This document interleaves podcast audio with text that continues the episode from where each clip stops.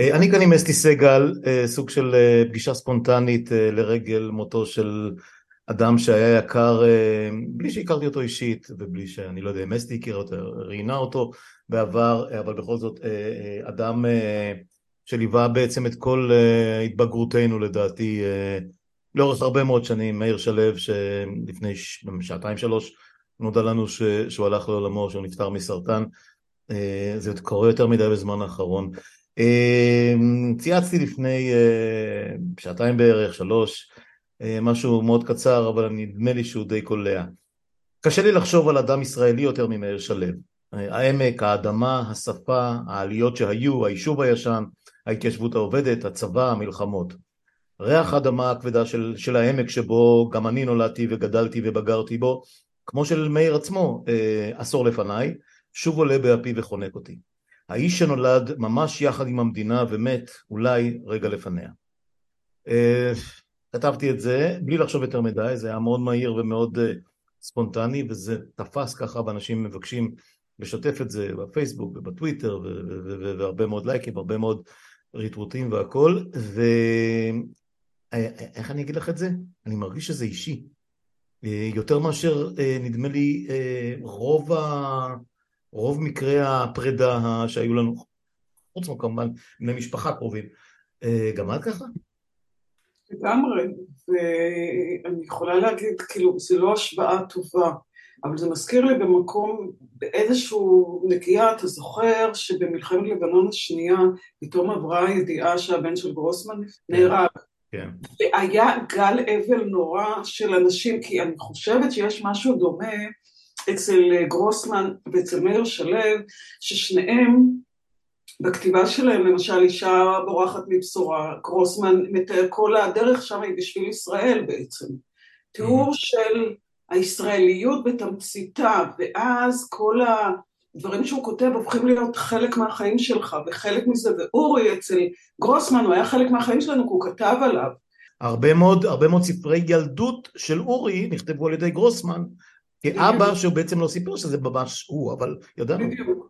אז אורי היה חלק מאיתנו, חלק מהחיים שלנו, ומאיר שלו אותו דבר, כי מהרגע שהוא הוציא את רומן רוסי, נהיה לו קהל מאוד גדול של מעריצים, שאתה ואני חלק ממנו, שהוא ענה על המון דרכים שלנו, על המון, התחברנו להמון דברים שם, תכף אנחנו נדבר על זה, אני מניחה, ומהרגע הזה, זה היה חלק מהחיים שלנו, חלק מהגדרת קיומי, היותנו בכלל, זה מאיר שלו, ועכשיו זה כאילו כאב נורא.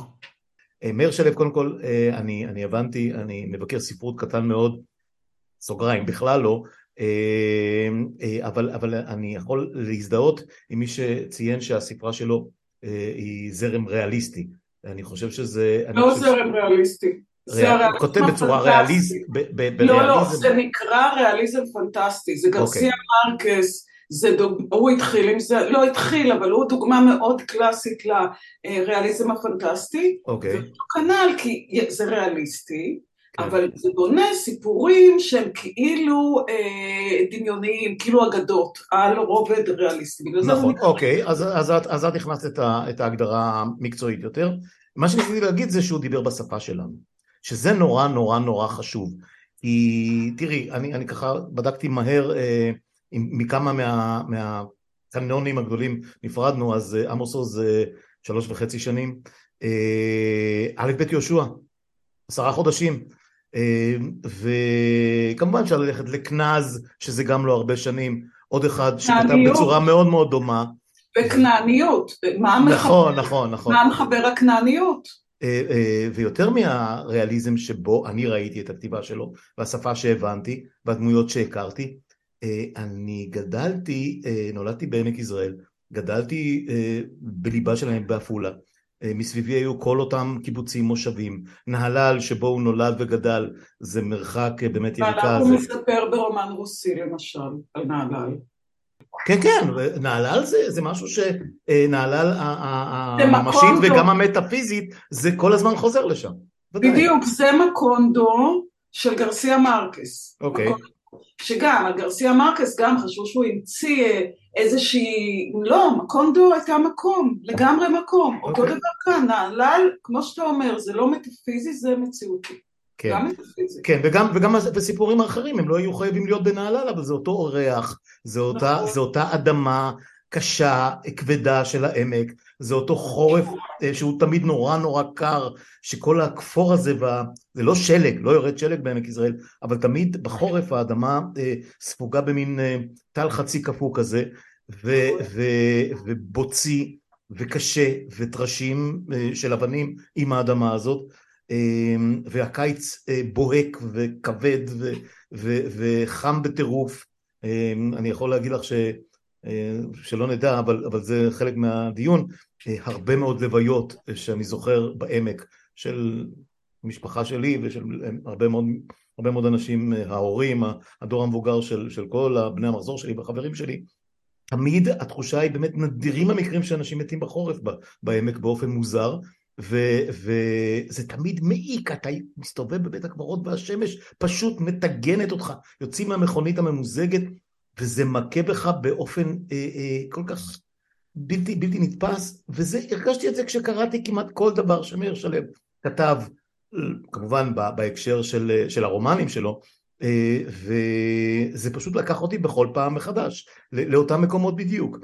והחוויות האלה אה, היו משותפות לי ו- ולחברים שלי שגדלנו באותו מקום. זאת אומרת, התחושה היא, אנחנו, אנחנו מכירים אותם, אנחנו מרגישים את אותן הרגשות, גם אם לא גדלנו בקיבוץ וגם אם לא, לא גדלנו במושב, גדלנו ליד, זאת, זאת, זאת הייתה תחושה, אני לא יודע איך, זה, זה, זה הדבר שהכי קירב אותי לקריאה כפייתית כמעט.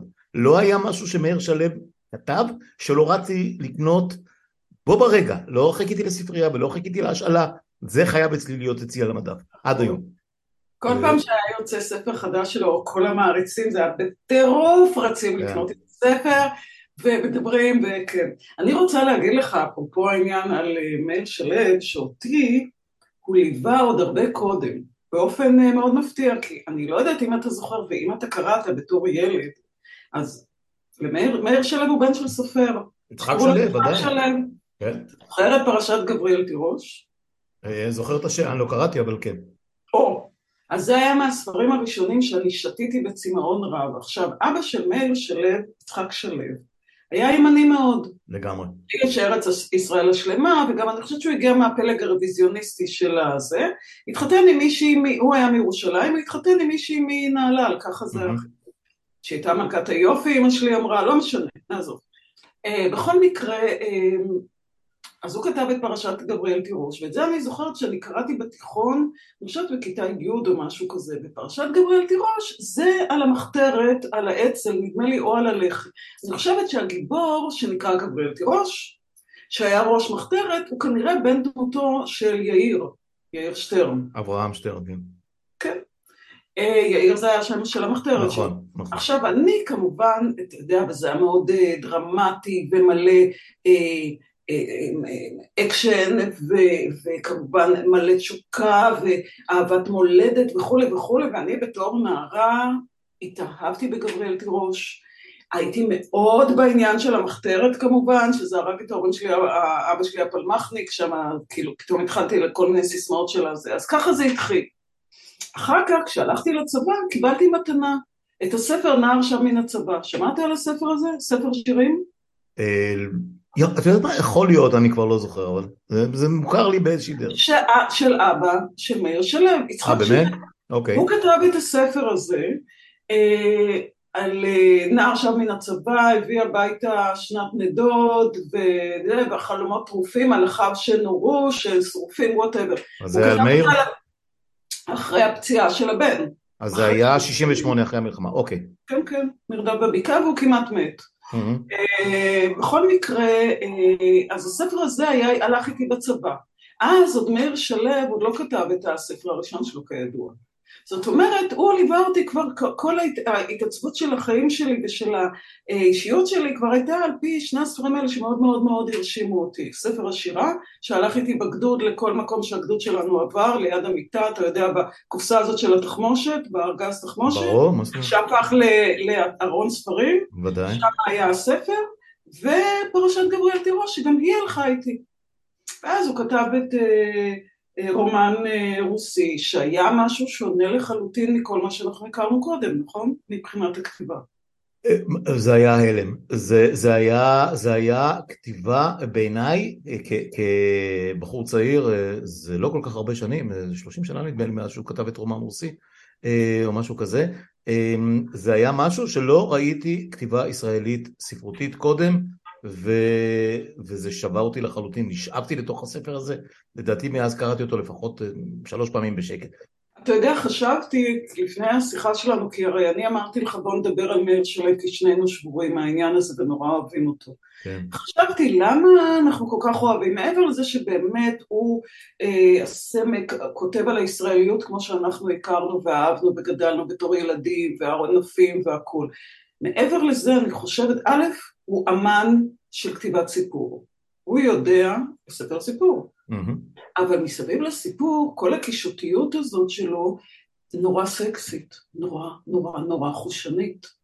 כשהוא כן. כותב על האדמה, זה בחושניות אדירה. כשהוא כותב, אה, נגיד בעשו, אתה זוכר שם איזה מאפייה, ויש את... כן, על הבצק, ודאי, איך הבצק טופח בלילה, ודאי. בדיוק. וגינת בר, גינת בר על הזרעים ועל החולד שהוא נלחם בו לילות וימים. כן.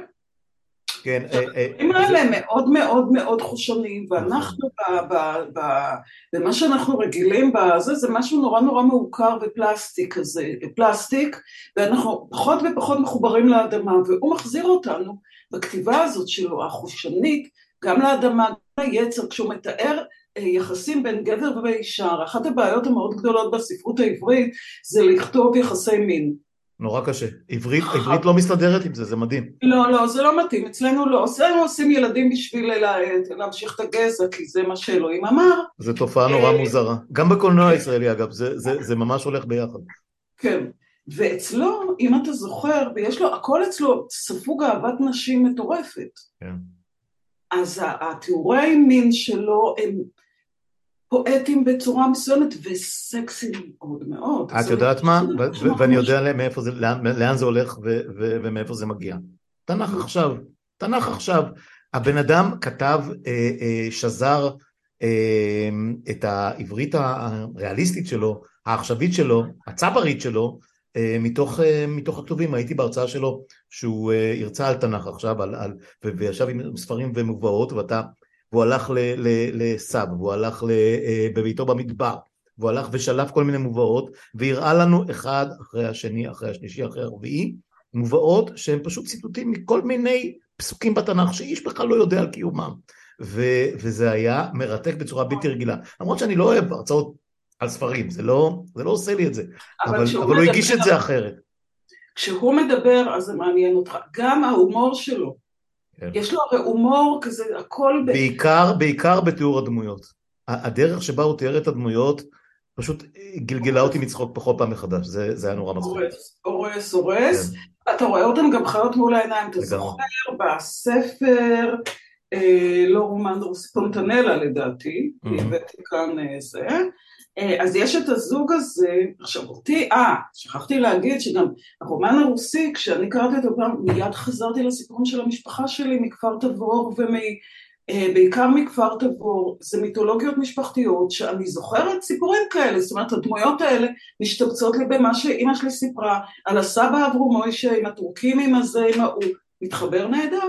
עכשיו בפונטנלה, אתה זוכר את הזוג הזה, היא הייתה חלוצה, הוא היה, אני לא יודעת, גם חלוץ אני חושב, הוא לקח אותה, היא הייתה קטנטונת, הוא היה גבוה, הוא היה, היא, היא הייתה אומרת לו, הוא אמר לה, עלי עלי, היא הייתה קופץ לו כן, על ה... כמו, כמו שק קמח, הוא הלך איתה, כן. כמו בספר ההוא שהוא הלך עם, עם הפר על הגב במשך שנים. הפר על הגב, אז לגבי הפר על הגב, אגב, הוא לא המציא את זה, כי הוא אמר, הוא לקח את זה מאיזשהו... היה, כשראיינתי אותו, אז בין השאר שאלתי אותו על, ה, על העניין הזה, מאיפה אתה לוקח, אומרים שאתה מעתיק ממרקס, הוא אומר, אני מעתיק רק מאימא שלי, סבתא שלי והמשפחה שלי, משם אני מעתיק. ואלה הסיפורים שגדלתי עליהם, ומזה מה שאני עושה. ואז הוא נתן דוגמה את ההוא עם הפר על הכתפיים, שזה גם איזה סימבול מהמיתולוגיה היוונית. הוא לא המציא כלום. השומנים שלו, הבשר שלו, הדם שלו, התשוקות שבו, הוא הכניס לספר, ואז בספר אתה פותח את הספר ויוצא לך העולם, אבל זה עולם שהיה קיים. זה העמק שקיים, הסיפורים כן. דמויות שהיו קיימות. כן, הוא גם היה מאוד מאוד רב גוני, מצד אחד הצבר האולטימטיבי ש, ש, שהלך להיות קרבי ונפצע והיה, ו, ומיד, ומיד שנגמרה המלחמה הוא גילה שהוא שמאלני אדוק למרות שהוא גדל בבית ימני לחלוטין. הוא עשה טיול בגדה המערבית.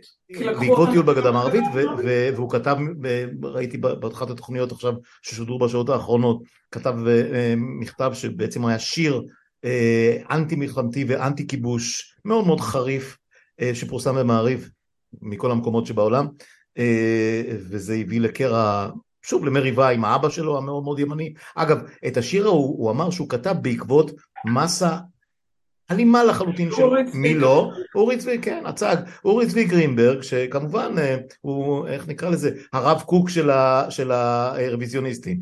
אה, אה, הוגי הדעות או המשורר, משורר הזעם של, של, של תנועת ה... של התנועה הימנית הקיצונית, כן. ומאיר שלו אמר משפט מדהים על זה שהוא אמר לאבא שלו אנחנו לקחנו ביס גדול מדי ואנחנו נחנק, נחנק ממנו אה, מיד כשהסתיימה מלחמת ששת הימים. וכמובן שראינו כל מיני קטעי רעיונות לאורך השנים אה, לפני, לפני 25 שנה ולפני 15 שנה ולפני 7 שנים והוא צפה את כל מה שבשיחה לדעתי אחת האחרונות שלו, אחת, אחת עם קובי מידן ואחת עם ירון דקל ששודרו בערוץ הראשון אה, ערוץ 11, איך שהם קוראים לזה, אה, הוא פשוט צפה את כל מה שאנחנו רואים כרגע. על ההתגברות של השלטון המאוד ימני שמשולב עם השלטון המאוד דתי, אה, וטוטליטריות עוד לא, אבל אנחנו בדרך לשם, ועוד ועוד ועוד. נביא זעם, כמעט כמעט הליבוביץ' החילוני. אני לא חושבת שהוא היה, אבל אתה יודע, אני לא חושבת שהוא היה נביא זעם, וגם אם אנחנו מדברים על הרעיונות האלה, אז הוא חזר, הוא גם אמר לי את זה כשאני ראיינתי אותו, כשהייתי כתבת הספרות והתרבות של גלובס, אה, אז אה, הוא לא כתב שום ספר פוליטי.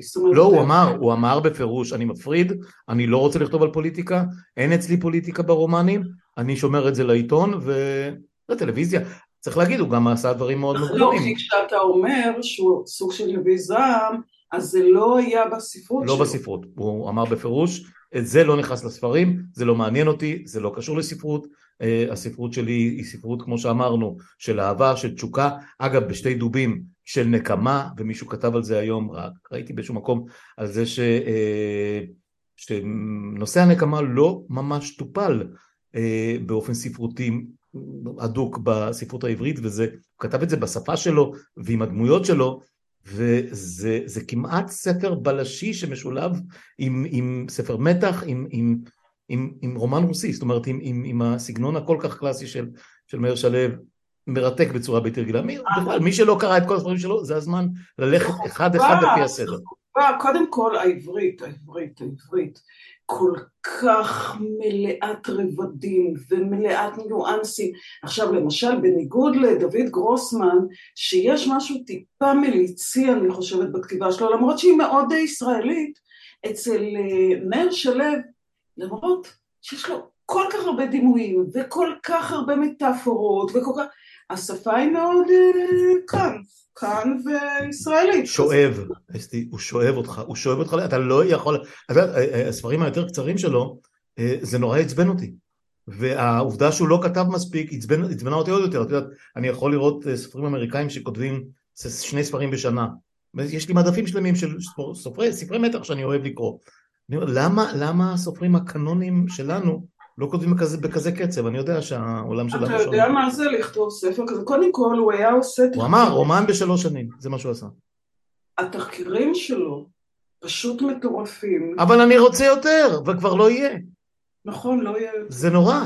כל הזמן אמרנו, מתי יצא הספר החדש של שלם? אבל אתה יודע מה טובי? מה שטוב בספרים האלה, קודם כל הם ארוכים, אז יש לך זמן כאילו לקחת את הזמן לא כולם, לא כולם, היו כמה קצרים יחסית של נורא, שזה נורא הרגיז אותי. הם היו יותר דקים, יונה ונער היה הכי דק, לדעתי, כן. גם כימים אה, אחדים, גם כימים אחדים, טל ירושלים כימים אחדים.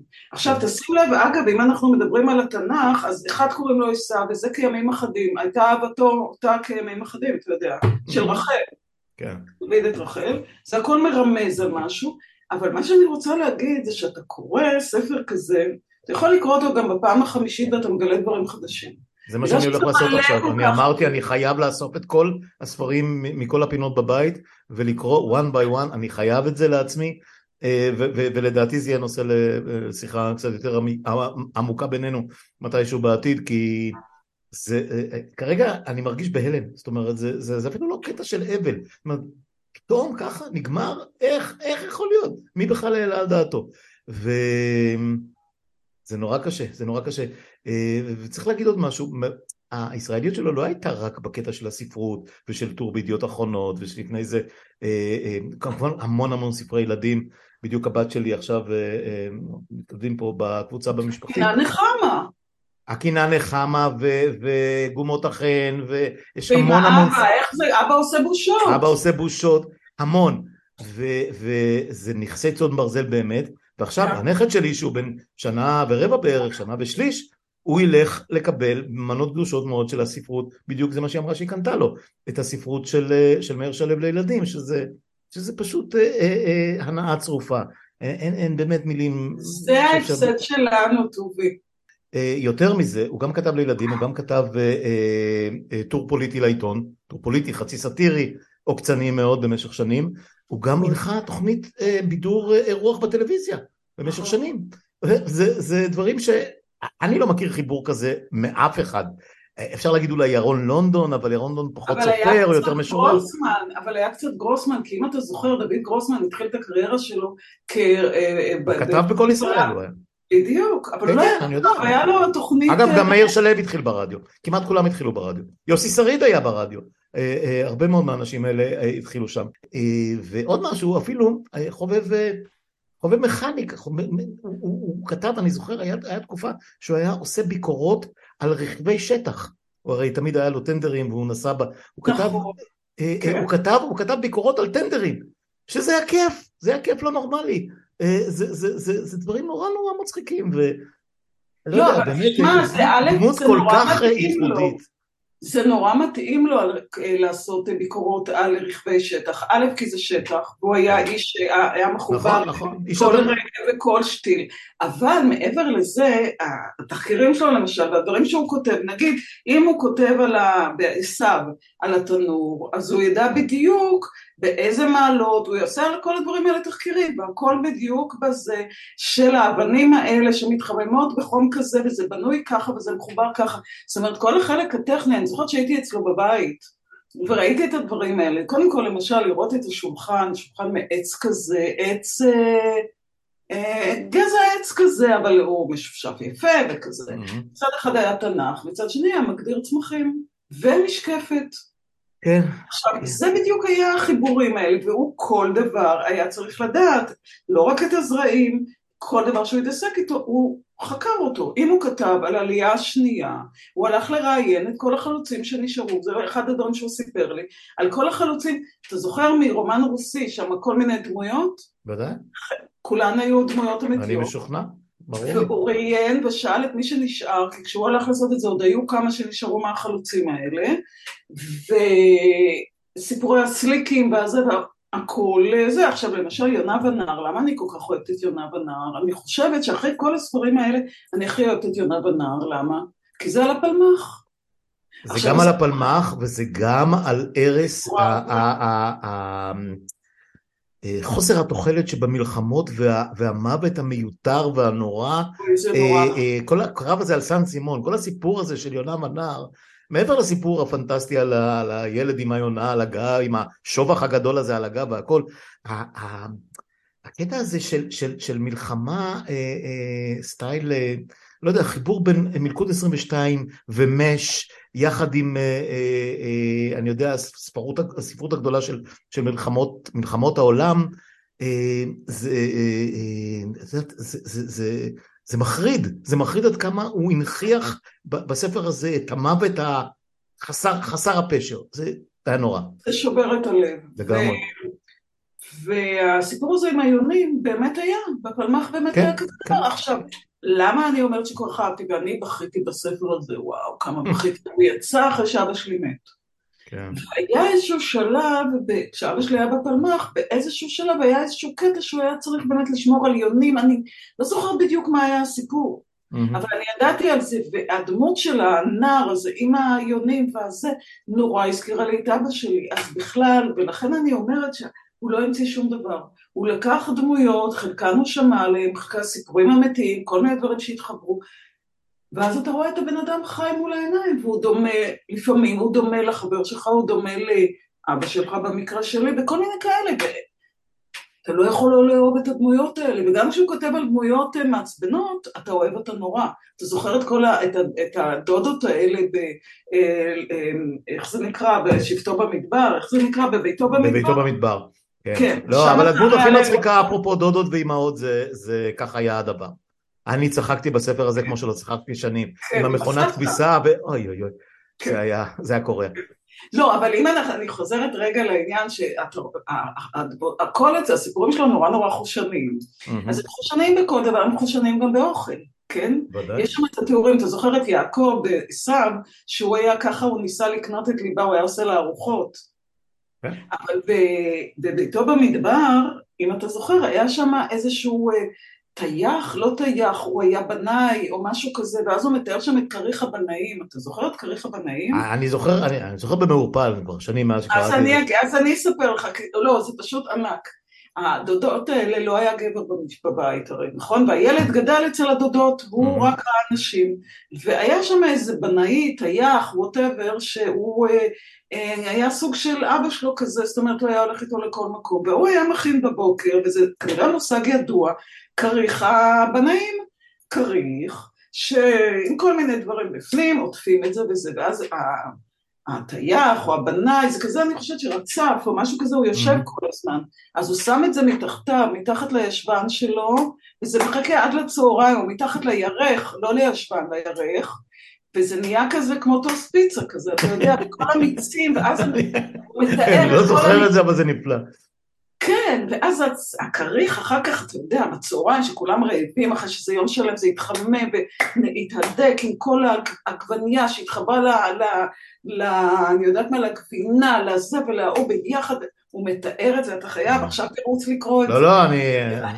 יש לי ערימה ליד המיטה של ספרי מתח, אבל אני אחזור, אני חוזר באופן ודאי לספרים שיש עליהם עכשיו.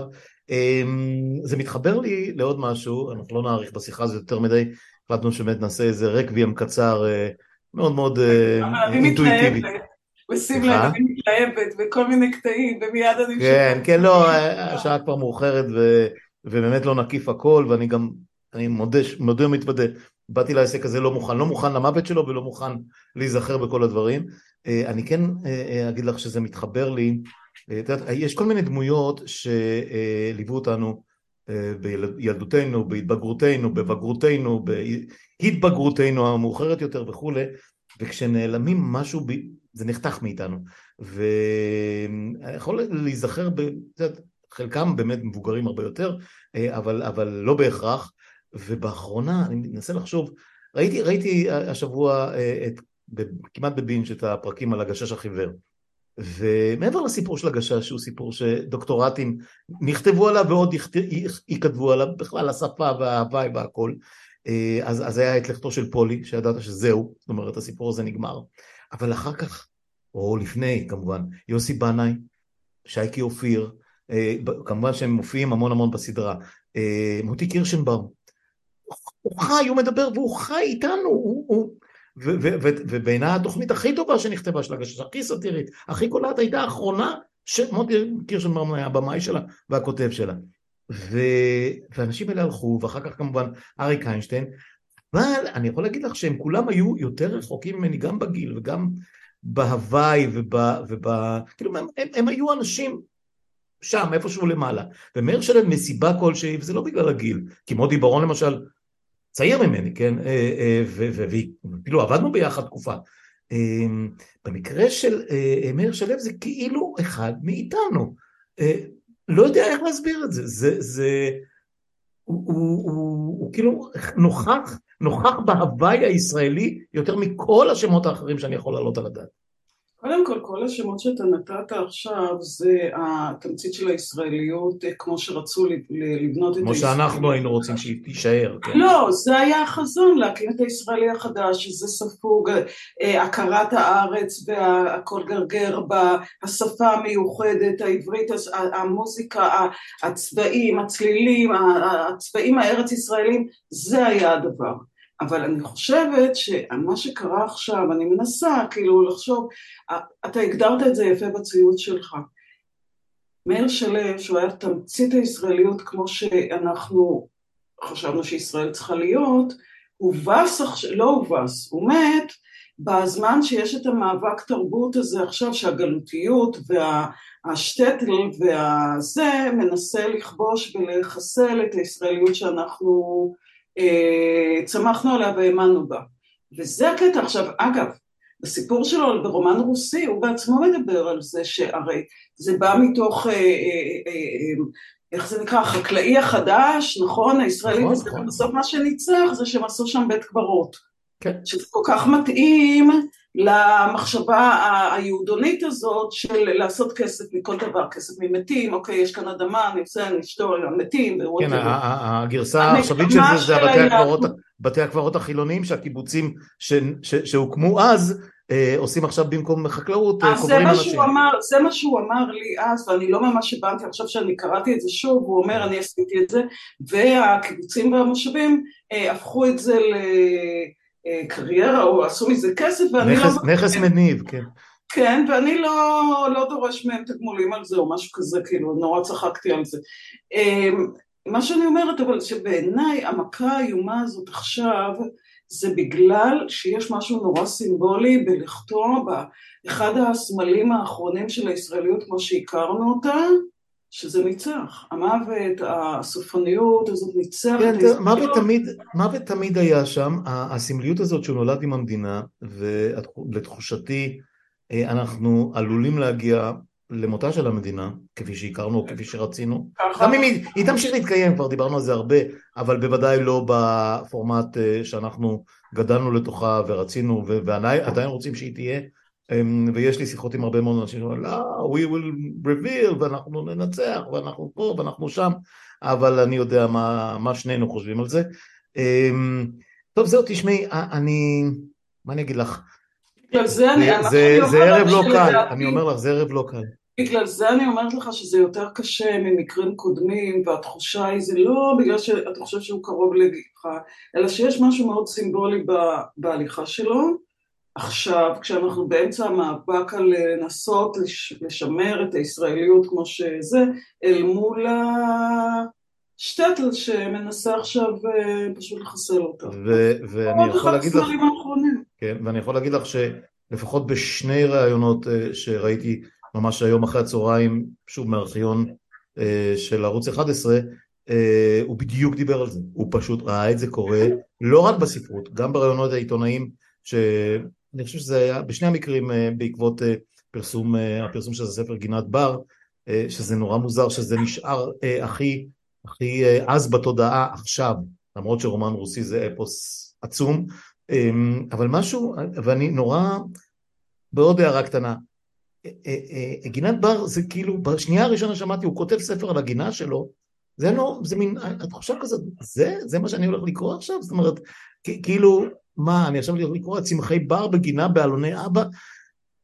אני מחכה לרומן הגדול של... ונשאבתי לספר הזה, וזה כל כך הקסים אותי, ומה לי בדברים האלה? מה, אני, אני רואה קוץ, אני חושב שכולם קוצים אותו באותה מידה, והכל צהוב, והכל נהיה ירוק, והכל עוד פעם נהיה צהוב. ככה, זה, זה היה מאיר שלו, גם מגינת בר פושטית, שהושקעה בה כל כך הרבה אנרגיה וידע, ותחקיר ומחקר והכל, הוא הפך את הדבר הזה לאפוס. אה, מה אני אגיד לך? לא, כי גם תראה, זה גינת בר, גינת בר. יש כאן, אה, זה לא, יש כאן גם אמירה. אני חושבת ש... אתה יודע, זה נהיה טרנד כזה, לפחות אצל חלק מחבריי שיש להם בתים פרטיים, שבגינה שלהם יהיו רק צמחי בר. אתה יודע, אני סביבתית, אז זה גם בגלל זה אני עוד יותר מתחברת למאיר שלו, שהוא כולו אדמה וצמחים ובעלי חיים וכזה, והכל הכל לחסד. כן, בא, בא מהטבע וחזר אליו אה, למרבה הצער. אסתי, תודה על החצי שעה המאוד אינטנסיבית הזאת, זה לא היה קל, אני חייב להגיד לך, עדיין לא קל, אבל אני, כאילו, יש לי תחושה ששנינו הרגשנו שאנחנו חייבים את זה לעצמנו, לא כל כך לא, כי הוא כבר לא איתנו, אבל לפחות לעצמנו ולקומץ האנשים ש... שיאזינו לדבר הזה. תודה. תודה. יאללה, ביי.